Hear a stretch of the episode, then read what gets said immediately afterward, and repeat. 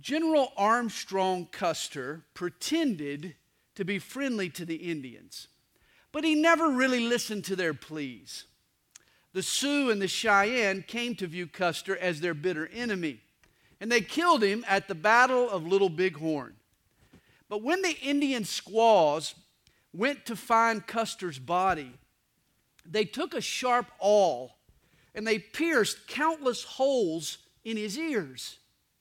They believed that the holes would help him listen better in the afterworld. and this Indian myth reflects a biblical truth. For whether your ears are pierced or not, we're all going to hear better in the afterlife. In heaven, issues that we struggled to comprehend today, doctrines that dumbfounded us now, are going to be perfectly explained to us by God Himself. Well, this is a truth that we need to remember whenever we approach Romans chapters 9, 10, and 11. For the doctrines of predestination and free will are indeed some thorny theology. They've been discussed and debated since the church was born. I'm sure complete comprehension won't be grasped this side of heaven. Here's where we need a healthy realization of our own limitations. In other words, a little humility will be helpful tonight. Romans chapters 1 through 8 deals with the principles of salvation. Beginning next week, Romans 12 through 16 is going to discuss the practicals of salvation. But in between the principles and the practicals, Romans 9 through 11 delves into a problem with salvation. You have our deliverance, you have our duty, but in between there's a dilemma that Paul sheds some light on. Romans 9 through 11 answers this question Now that salvation has come to the Gentiles, what is God's attitude toward the Jews? Romans 9 is some pretty heady stuff. It's a collection of Paul's most intellectual arguments. That's why it's interesting that he begins by revealing his heart. Verse 1 I tell you the truth in Christ, I am not lying my conscience also bearing me witness in the Holy Spirit that I have great sorrow and continual grief in my heart. Paul begins by describing how brokenhearted he is over the lostness of Israel. You know, unless you have family who don't know Jesus, it's difficult to grasp the depth of Paul's grief. You know, you share so much of life with your family members. Your heart aches when you know you're at odds on the most important issue of all. This is how Paul felt toward his fellow Hebrews. He's about to say some hard things to the Jews, so he wants them to know up front how much he loves them. The thought of his kinfolk burning in the flames of hell grieved him greatly. In fact, Paul makes a mind boggling statement in verse 3. He says, For I could wish that I myself were accursed from Christ for my brethren my countrymen according to the flesh. My oh my. Can you imagine saying that? The Greek word translated accursed is the word anathema, and it couldn't be stronger. It means to deliver a soul to eternal damnation. Paul is saying he's willing to go to hell if it meant the Jews could go to heaven. You know, you think of the Secret Service agent who is prepared to put his life on the line to protect the president.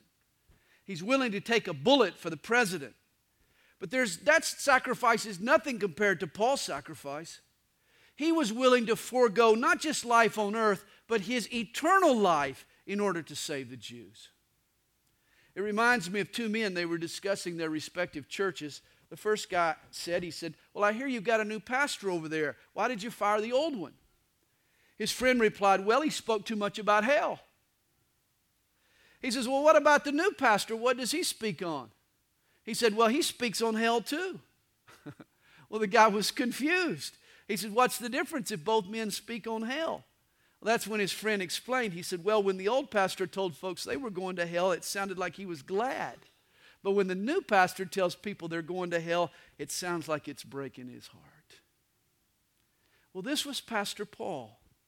Paul was willing to go to hell if it meant the Jews could be saved. And so I ask us, why won't we walk next door? Why won't we take our coworker out to lunch in order to share with him our faith? Why won't we put a phone call in to a friend to invite someone to church? Realize in the next 30 seconds, 39 people in this world are going to die in the next 30 seconds. Every hour, 5,000 people leave this world to meet their Maker. And most of them step out into a Christless eternity. You know, that realization should bring a tear to our eye. It should cause a prayer. It should motivate us to share our faith. It's been said to love a thing means wanting it to live. Well, Paul had this great passion for the Jews. Hopefully, we have a passion for the lost people around us. But this passion was enhanced by the privileges God had given the Jews. In a spiritual sense, they had everything going for them. He says, These Hebrews who are Israelites, to whom pertain the adoption, the glory, the covenants, the giving of the law, the service of God, and the promises, of whom are the fathers, and from whom, according to the flesh, Christ came, who is over all, the eternally blessed God. Amen. Paul is recalling the amazing benefits that have been afforded the Jews. And the greatest of all was Jesus. He was born a Jew. You've heard the old saying, you can't pick your relatives. Unless you're God. If you're God, you can pick your relatives. And of all the nations, God chose the Jews to be his relatives. In so many ways, the Hebrew people had been God's partner in salvation, and yet tragically, we're told in John 1, verse 11, Jesus came to his own, and his own did not receive him. This was a blown opportunity of mega proportions. You know, for two millennium, the Jews had occupied a special place in God's plan. That's why Paul's readers were puzzled as to why they weren't saved. You know, I would have answered their questions by insisting that the Jews had a choice and that they had chose to reject Jesus. But Paul surprises us. He takes a whole different tact. He says that what's happened to the Jews is a result of God's choice. Verse 6 but it is not that the word of God has taken no effect, for they are not all Israel who are of Israel. Now, here's Paul's first point the Jews had trusted their bloodline and their behavior to save them. But that alone had never been enough. A real relationship with God is the result of belief or faith. Not everyone with Jewish blood was a true Jew in the eyes of God. Verse 7 nor are they all children because they are the seed of Abraham. But in Isaac your seed shall be called. That is, those who are, uh, who are, who are the children of the flesh, these are not the children of God, but the children of the promise are counted as the seed. For this is the word of promise at this time I will come, and Sarah shall have a son. Now, here Paul's recounting Genesis. Remember, Abraham had two sons. Biologically, Ishmael was his son. But spiritually speaking, God never recognized Ishmael. In Genesis 22, verse 2, when God told Abraham, Take now your son, your only son Isaac, whom you love, and go to the land of Moriah and offer him there as a burnt offering. Notice God called Isaac Abraham's only son. The true family of God was never just about bloodline. Neither was pedigree enough to make one right with God. And of course, this shocked the Jews because they figured that as kids of Abraham, they were automatically accepted by God. They were wrong. The other trait that Israel trusted in was their behavior, their bloodline and their behavior. You see, to a Jew, salvation was something due. It was a paycheck you earned through good deeds. This is the error that Paul now tackles in verse 10. And not only this, but when Rebekah also had conceived by one man, even by our father Isaac, for the children not yet being born, nor having done any good or evil, that the purpose of God according to election might stand, not of works, but of him who calls, it was said to her, The older shall serve the younger. Now, notice this Rebekah had twin boys. And while they were still in the womb, before either of them had attended church or given an offering or fed a poor person or jumped off a stranger with a dead battery. I mean, before they did any good deed, God chose Jacob over Esau. He says, The older shall serve the younger. In fact, later in life, Jacob is going to swindle Esau. You remember the story. Jacob proved to be more diabolical than Esau, and yet God chose Jacob over his brother. Paul's point is it had nothing to do with their bloodline or their behavior, their pedigree or their performance. It was all predetermined by God. The boy's place in God's family was a matter of election or of God's choice. Verse 13 puts it, as it is written, Jacob I have loved, but Esau I have hated. And understand the figurative language here. This is a figure of speech, this is a hyperbole or an exaggeration. God certainly loved Esau as he loves us all. But his plans for Jacob made his plans for Esau look like hate. God certainly chose Jacob over Esau. Now, here's the point prior to either child sliding down the birth canal, before they either one of them lifted a hand to prove or disprove their worthiness, God elected Jacob and rejected Esau. God's choices were based neither on bloodline or behavior. And here's where it gets even stickier. Ultimately, neither were God's choices based on belief. For God chose Jacob over Esau in utero before they could work or even have faith. As Paul says in verse 11, it was done so that the purpose of God according to election might stand. In a sense, it was God's choice, not man's, that decides one's eternal destiny. God saves whom he chooses, and he condemns whom he chooses. And after hearing that, you're going to relate to verse 14. What shall we say then? Is there unrighteousness with God? I mean, this doesn't seem fair, does it? We should be the captain of our own fate. Is God some kind of tyrant? And notice how Paul answers this question certainly not. Now, especially in the United States, Americans value equal opportunity. Everyone should be free to make their own choice. Of course, we get this concept from the Bible.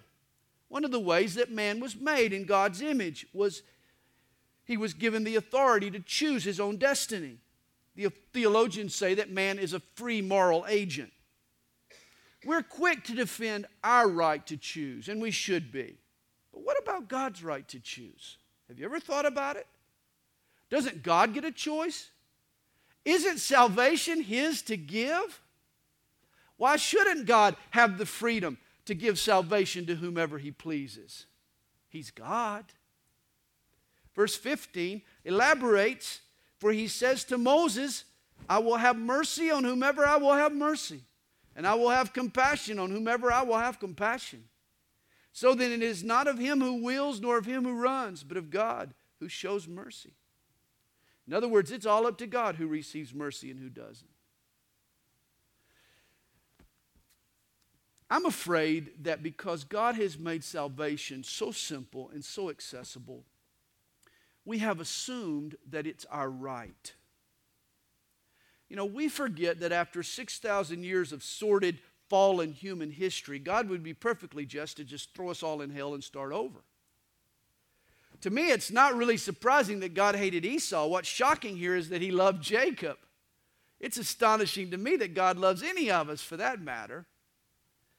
I once worked for a boss who, on occasion, would allow us to leave an hour early on Fridays, and yet he'd still pay us for the whole day. But after a while, we started expecting to leave early every Friday. So whenever we had to work the whole day, we'd all start sucking sour grapes. Oh, this isn't fair. This is not right. We lost our appreciation for our boss's benevolence. We interpreted the boss's mercy as our right. Don't say it's not fair for God to save some and not others. God doesn't owe salvation to anyone. We all deserve the flames of hell. The only reason any of us are forgiven is that God chooses to give us a gift that we don't deserve. We're all glad God has given us a choice, so why do we begrudge Him His? Verse 17 For the scripture says to the Pharaoh, For this very purpose I have raised you up, that I may show my power in you, and that my name may be declared in all the earth. Therefore, He has mercy on whom He wills and whom he wills, he hardens. Paul points to the Pharaoh of the Exodus as an example of a person God chose to reject. God hardened Pharaoh's heart. Verse 19 Who will say to me then, Why does he still find fault? For who has resisted his will? Paul anticipates a logical question, an objection here. How is it fair for God to harden a man's heart and then hold him accountable for that hardness? Of course, if you go back to Exodus chapter 8 and the story there of the Pharaoh, it tells us that Pharaoh hardened his own heart. God's sovereignty didn't override the Pharaoh's compliant and obedient heart, not hardly. God stiffened a heart that was already committed to stubbornness. And you see, this is the argument that I would have emphasized if I had been writing Romans. Here is where I would have tried to balance out God's election with now man's responsibility. But not Paul. He keeps beating the drum of God's sovereignty. He says in verse 20, But indeed, O man, who are you to reply against God? Will the thing formed say to him who formed it, Why have you made me like this?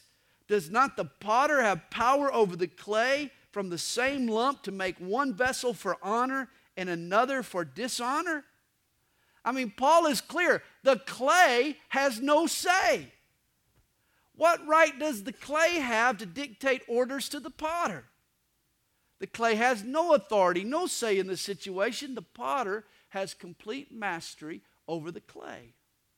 Paul writes, What if God, wanting to show his wrath and to make his power known, endured with much long suffering the vessels of wrath prepared for destruction, and that he might make known the riches of his glory on the vessels of mercy, which he had prepared beforehand for glory, even us, whom he called not of the Jews only, but also of the Gentiles.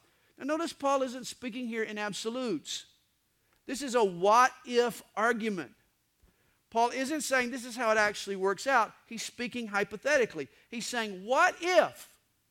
What if God created the lost Gentiles as whipping boys for the sole purpose of just showing off his wrath and sending them to hell? And then what if God chose the Jews for the sole purpose of revealing his glory and sending them to heaven? vessels of wrath prepared for destruction, and vessels of mercy prepared for glory. Not that he did, but what if?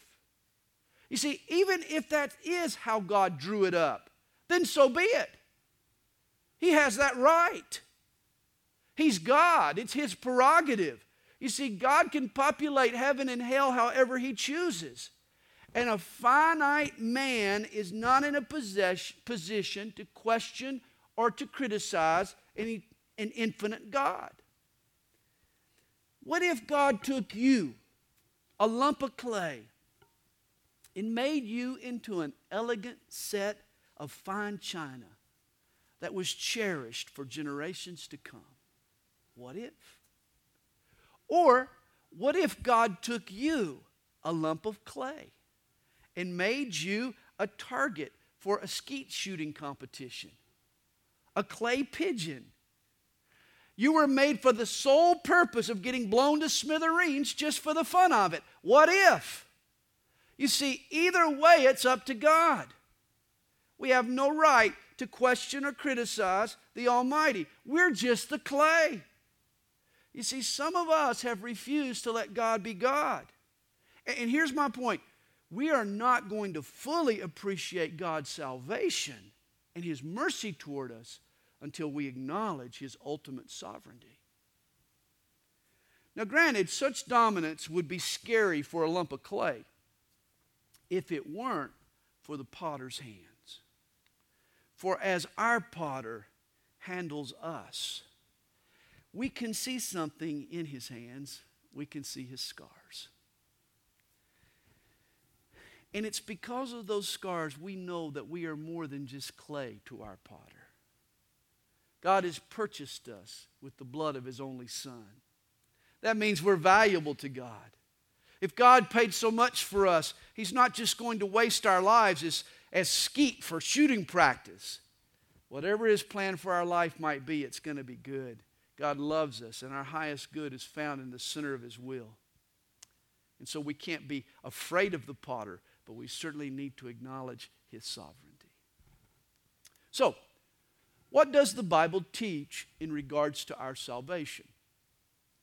God's predestination, that my eternal destiny was decided by God before I was born, that it was all his choice?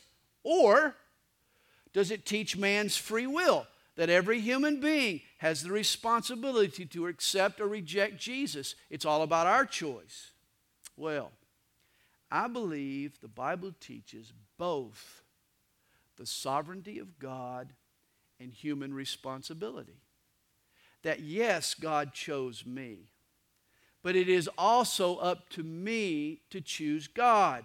I believe both doctrines. In Romans 9, Paul has pounded away at predestination. But you'll note, you'll see when we get there, in the very next chapter, the very next chapter, Romans 10, verse 13, he writes, Whoever calls on the name of the Lord shall be saved. That's free will. You see, I believe both doctrines because the Bible teaches them both. Yet here's the rub how we reconcile these truths remains a mystery. You know, it's like me holding a quarter between you and I and asking you to describe what you see. And you say, Oh, I see George Washington's head. And then you ask me, Well, what do you see? And I say, I see an eagle with its wings spread. Now, both descriptions would seem irreconcilable. But the truth, but the truth is, is that we're looking at the same object just from two different angles. This is the case with salvation. You see, God commands us to choose. From our perspective, it's all up to us. It depends on our free will. But once we choose, we realize that before the world began, God predestined us to be saved. I heard of a wise old man. He heard his pastor teach on this doctrine of election. He made the comment afterwards. He says, Long ago, I settled that issue. If God didn't choose me before I was born, I'm sure He would have seen nothing in me to choose afterwards. It's kind of how I feel about it. You know, someone has suggested that when we enter heaven, engraved on the gate will be the words, whosoever will may come. But then once we go through the gate and we look around at the backside of the gate, it'll say, chosen before the foundation of the world. I'll never forget coming home and finding a jar in the kitchen floor. It was lying there and it had a lid on it. And I, and I saw the lid, I read the label on the jar, and this is what it said Warning, biological material teratogenic and mutagenic agents present. And I'll never forget seeing that jar and that label and the lid laying there and thinking, oh no, my boys have finally done it. They've killed us all. They've been out in the woods and they found this bottle of poison and they've brought it home. We're all contaminated now. I'll never forget that. I went into a panic. It didn't take long, though, for Kathy to calm my fears. The jar in the lid turned out to be the thermos that went with Nick's Jurassic Park lunchbox. The point is, things are not always as they seem. Hey, picture two ropes coming down out of the ceiling. Say we had a say we had a tile ceiling here in the building. And picture two ropes coming down out of the tile. One rope goes up while the other rope comes down. The arrangement looks unrelated. Both ropes look like they're moving in opposite directions from each other. But what if we popped a few of the ceiling tiles and discovered that the two ropes were actually the same rope, just strung over a pulley?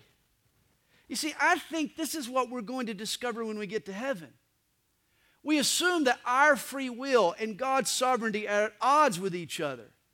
In reality, I believe they're working hand in hand. There is no contradiction after all. A higher logic is in play, known only to God. But that higher logic is at work reconciling the true truths to, true, the two truths together in our salvation. I love Isaiah 55. For my thoughts are not your thoughts, nor are your ways my ways, says the Lord.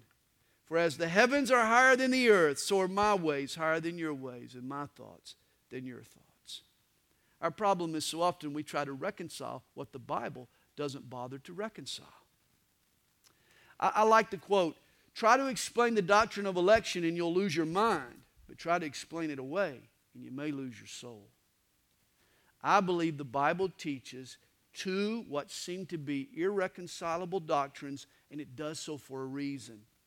It's a reminder to us haughty humans that none of us know it all, especially when it comes to our salvation. You see, reconciliation is not our work, it's God's work. He's the one who works this miracle in our lives. Here's the first rule of theology never put a question mark where God has placed a period. God doesn't always owe us an explanation. I'm sure you've heard the expression, inquiring minds want to know. But there comes a point when inquiring minds need to bow. Salvation is all about faith. Well, the question Paul's readers were asking was about the apparent change in the status of the Jews. The Jews had always been the heirs of salvation, but they weren't the people now getting saved. The Gentiles were embracing Jesus. And as a result, people had accused God of being an Indian giver. If God promised salvation to the Jews and they weren't saved, then how could the Gentiles be confident of God's promise? And to answer the question, Paul now brings up several Old Testament passages that had predicted this flip flop that salvation would one day come to the Gentiles and that judgment would come to the Jews. He begins by quoting Hosea chapter 2, verse 23. As he says also in Hosea, I will call them my people who were not my people, and her beloved who was not beloved. Now, you recall this bizarre story. Hosea, wow. God told the prophet to go out and marry a prostitute. Unbelievable. Hosea's marriage, though, was a symbol of God's relationship with Israel. For Israel had played the prostitute, she had been an unfaithful bride and had chased after idols. Hosea and the hooker, they named their third child Lo Ami, which means not my people. And it was prophetic of Israel's status, of Israel's future plight that God would withdraw from Israel his favored nation status. In, in essence, the Hebrew nation was placed on suspension. And God signed a new player to take its place on the roster, the Gentiles. I will call them my people who were not my people.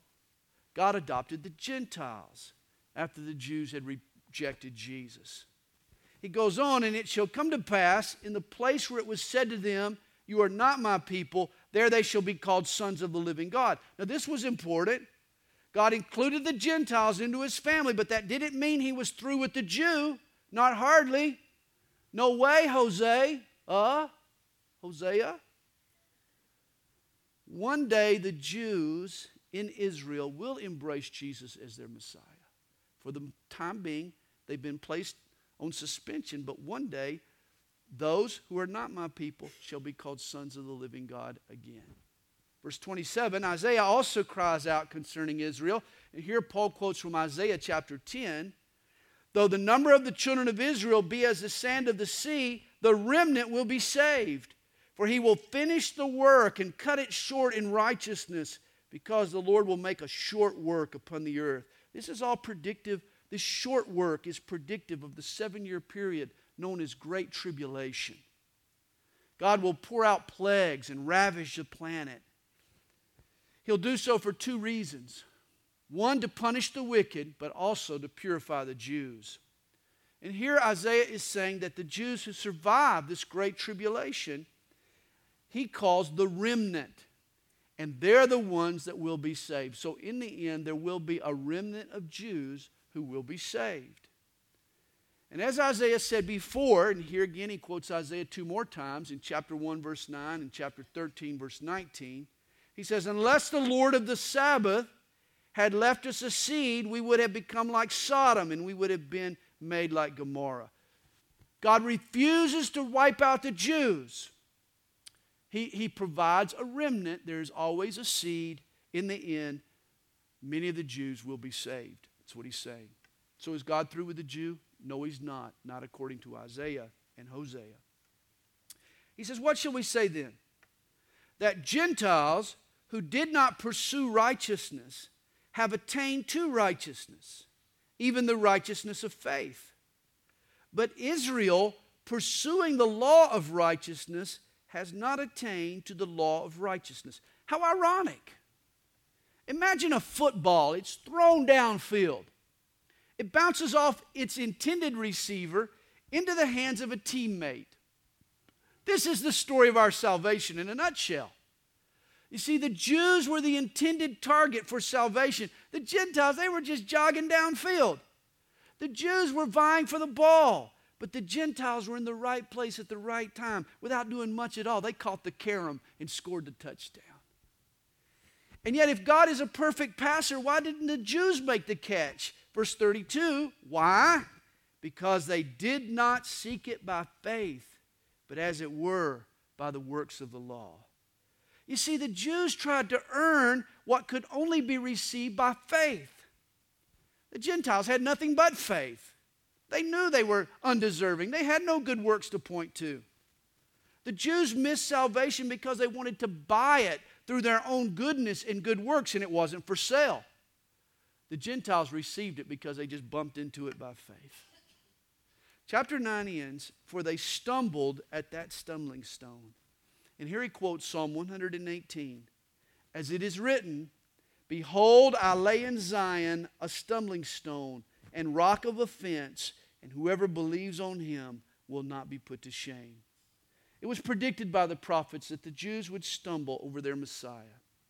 You see, rather than see Jesus as the way, they saw him as in the way. He didn't fit their messianic stereotypes. He was a rock in their shoe rather than the rock on which they leaned. You see, they weren't willing to come to him by faith. Chapter 10 begins Brethren, my heart's desire and prayer to God for Israel is that they may be saved. Now, understand at the time, the Jews were the most religious people on the planet.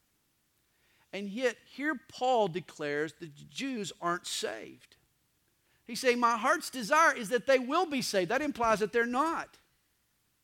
Can you imagine? This is like saying that the Pope isn't saved. You know, the Jews were the most religious people on the planet, yet Paul says they weren't saved. I've been to the Vatican there in Rome. It's a bastion of religion. 24 hours a day, liturgies are read and prayers are said. Candles and incense burn like a forest fire. Now, whether the Pope is actually saved or not, that's between him and God. Yet, Paul's point is that religion alone doesn't equal salvation. If it did, the Jews would have been saved, but they aren't. He says, For I bear them witness that they have a zeal for God. You know, Jerusalem is the only city on earth where riots erupt on the streets for violations of a holy day. You drive your car down the streets of some of the Jewish neighborhoods on the Sabbath and they'll throw rocks at you. Walk into an ultra Orthodox neighborhood dressed immodestly, and the residents will try to pummel you with stones. Oh, the problem with the Jews isn't a lack of zeal. They're zealous, all right. It's a lack of knowledge. He says they have a zeal for God, but not according to knowledge. In other words, the Jews want to please God, but they go about it the wrong way. He says, For they, being ignorant of God's righteousness and seeking to establish their own righteousness, have not submitted to the righteousness of God. See, here's a truth you need to understand. If you want to go to God's heaven, you need to follow God's directions. Makes sense, doesn't it? And the path is not a self righteousness. That was the path the Jews were traveling, but that's not God's path. The path that God deems for heaven is His righteousness. It's righteousness by faith, not by works, not something we can manufacture, but it's His free gift. Verse 4 For Christ is the end of the law for righteousness to everyone who believes. For Moses writes about the righteousness which is of the law. The man who does those things shall live by them. The law, in essence, required a flawless routine, a perfect 10. Is, is your life reflective of a perfect 10? Mine's not. I don't even get a 9.1. One slip, and you've broken the whole enchilada. You've violated the whole law, Paul, uh, Moses says. Here's the problem with living under the law of Moses you can keep all of the commandments some of the time, or you can keep some of the commandments all of the time, but no one can keep all of the commandments all of the time. You remember the old Smith Barney commercials? The, the old curmudgeon comes on and he says in kind of a haughty way, he says, We make money the old fashioned way. We earn it. That's how the Jews saw salvation. That was their view of righteousness. They tried to earn it, but it wasn't for sale, it was God's free gift. He says, But the righteousness of faith, that which gets you to heaven, it speaks in this way do not say in your heart, Who will ascend into heaven? That is to bring Christ down from above. Or who will descend into the abyss? That is to bring Christ up from the dead. In other words, it's not about you trying to coax Christ you know to come to you it's, it's, not, it's not about you trying to do something that merits god's attention you know americans we get confused Sometimes we believe that hard work and determination are omnipotent, that anything can be accomplished if you just work hard enough. I mean, you can start out as a community organizer, and if you work hard enough, you can become president. That, that's kind of how we view things. Hard work may get you places on earth, but it won't get you anywhere with God. Paul is saying, don't think you can coax God down from heaven with your good works. Don't think you can conjure him up with some mystical technique. You know, you've met people who, who are into the so called deep things. They wear crystals and they chant mantras and they've got all kinds of metaphysical feelers out. They're always looking for God. I've got a friend of mine. It's so sad. You see, he isn't content with Christianity. He's always exploring every new spiritual novelty that comes down the pike. Last time I talked to him, he was into the Jewish Kabbalah. And I wrote him a letter not too long ago, and, and this is what I wrote him. I said, The deepest thought I've ever had is this Jesus loves me, this I know, for the Bible tells me so. That's deep. That's truth. That's reality. Paul is saying connecting with God isn't the result of earning his divine favor, nor is it the result of learning some divine formula. God has made it so much simpler. Listen to this, verse 8. But what does it say? The word is near you, in your mouth and in your heart. That is the word of faith which we preach. In other words, God is as near to you as the tip of your tongue. Salvation is not a, reward to which we aspire. It's not a secret we try to acquire. It's a free gift we simply desire. All you have to do is have faith enough to ask. Salvation is as far away from you as the tip of your tongue, so that if you confess with your mouth the Lord Jesus and believe in your heart that God has raised him from the dead, you will be saved. You see, salvation isn't you building up some portfolio of good works, nor is it you wielding some mystical power. It's simply yielding control of your life to Jesus. It's not flexing my muscles or straining my brain, it's bending my knee and pledging my allegiance. If we confess with our mouth and believe in our heart, we can be saved. For with the heart one believes unto righteousness, and with the mouth confession is made unto salvation. Real faith starts in the heart, but then it comes out of the mouth. Faith includes both an inner pledge and an outer witness.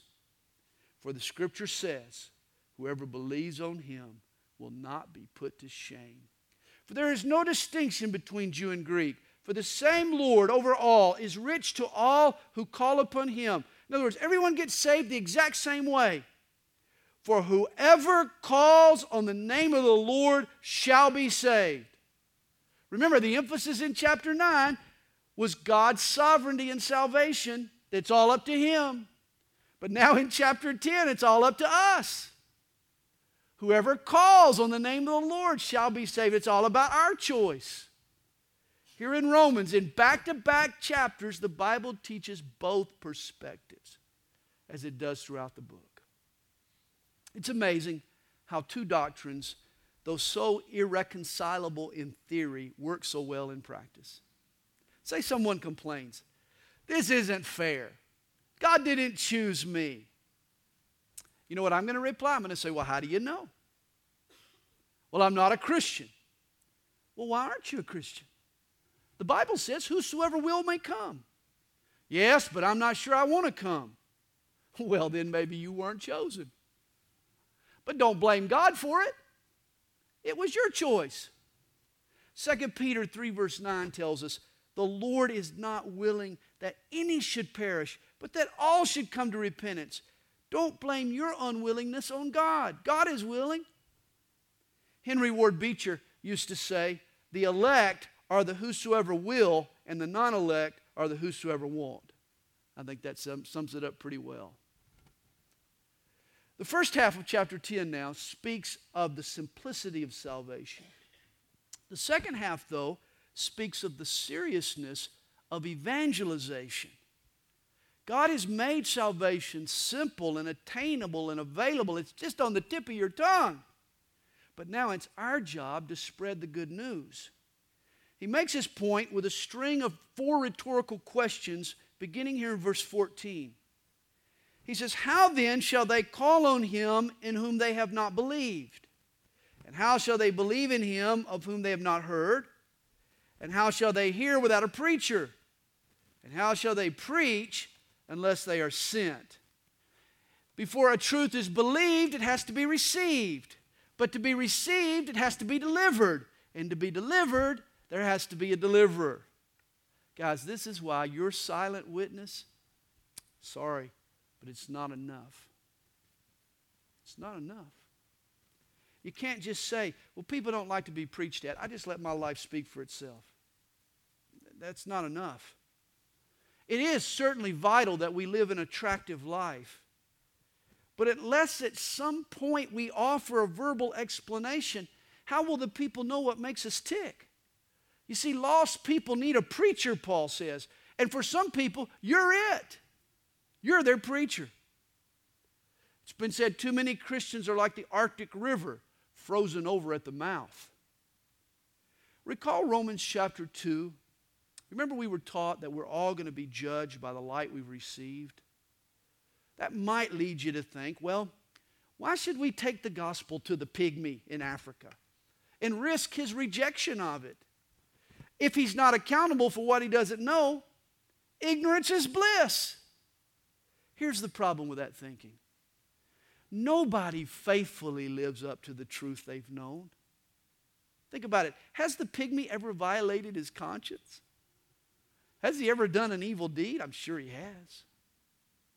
Hey, God may save the repentant, trusting, seeking pagan, but how many repentant pagans do you know? I mean, when a pygmy invites you over for dinner, he's not necessarily being nice. He may have you on the menu. Ignorance is not bliss. Here's the point everybody needs salvation, everybody needs forgiveness and the transformation that comes with it. And it is only available through Jesus. That's why, yes, that pygmy in Africa needs our witness. Yes, your neighbors and friends need your witness. Yes, we need to speak up and preach the gospel because without it, a man can't be saved. Paul says in verse 15, as it is written, how beautiful are the feet of those who preach the gospel of peace, who bring glad tidings of good things. You know, on occasion, somebody will compliment me on my dashingly handsome features. They'll make note of my muscular physique or, you know, maybe my movie star eyes or they'll admire my chin, both of them, in fact. But, you know, no one has ever commented about my feet. Only God. Only God praises our feet. Did you know that feet are God's favorite human feature? When he sees a pair of feet that carry the gospel, he thinks, How beautiful. You know, all husbands admire their wives, and Jesus is no exception. The bridegroom looks at his bride and he thinks she's beautiful. But you know what grabs his attention? It's not her hair or face or figure, it's her feet that carry the gospel. Jesus says, How beautiful are the feet of those who preach the gospel of peace. And then verse 16, but they have not all obeyed the gospel. For Isaiah says, Lord, who has believed our report? So then faith comes by hearing, and hearing by the word of God. Notice this faith is the result of what? It's the result of hearing the word of God. There are all kinds of shortcuts to spiritual growth. You can go to emotionally charged meetings and you can hear soul stirring music and attention grabbing gimmicks and spine tingling experiences. But understand, all those shortcuts lead to dead ends. Jeremiah spoke to the issue in chapter 23, verse 28. He said, The prophet who has a dream, oh, let him dream, let him tell a dream. And he who has my word, let him speak my word faithfully. For what is the chaff to the wheat, says the Lord? Is not my word like a fire, says the Lord, and like a hammer that breaks the rocks in pieces? In other words, there are no substitutes to God's word. It's the wheat compared to the chaff. Everything else we think we need to grow our faith, it's the chaff. The wheat, the bread of life, the sustenance that our faith needs to grow is the word of the living God. D.L. Moody said he spent years praying for God to increase his faith, but his prayers were all in vain. Until one day he recalled Romans 10, verse 17. Faith comes by hearing, and hearing by the Word of God. Moody said he got up off his knees, he opened his Bible, he began to read it, and he said faith had been growing ever since. Faith. If you want a strong faith, feed it on God's Word. Verse 18 But I say, have they not heard? Yes, indeed, their sound has gone out to all the earth, and their words to the end of the earth. But I say, did Israel not know? First, Moses said, I will provoke you to jealousy by those who are not a nation. I will move you to anger by a foolish nation. And next week, we're going to discuss this subject the topic of jealousy evangelism. That's how God worked in Israel. He made them jealous of the Gentiles who had received salvation. But Isaiah chapter 65, verses 1 and 2 is very bold and says, I was found by those who did not seek me. I was made manifest to those who did not ask for me. In other words, the Gentiles caught the carom. When the ball knocked off of the Jews, they caught it and ran and scored. But to Israel, he says, All day long I have stretched out my hands to a disobedient and contrary people. The Jews had rejected God's pleadings, they'd turned their back on him. So, is God through with the Jew? Well, we'll answer that question in chapter 11. And that's where we'll stop tonight. Father, we thank you for your word tonight and for your love for us. We pray, Lord, that you'd help us to digest the things we've heard tonight. May it grow our faith. May it make us strong. In Jesus' name we pray. Amen.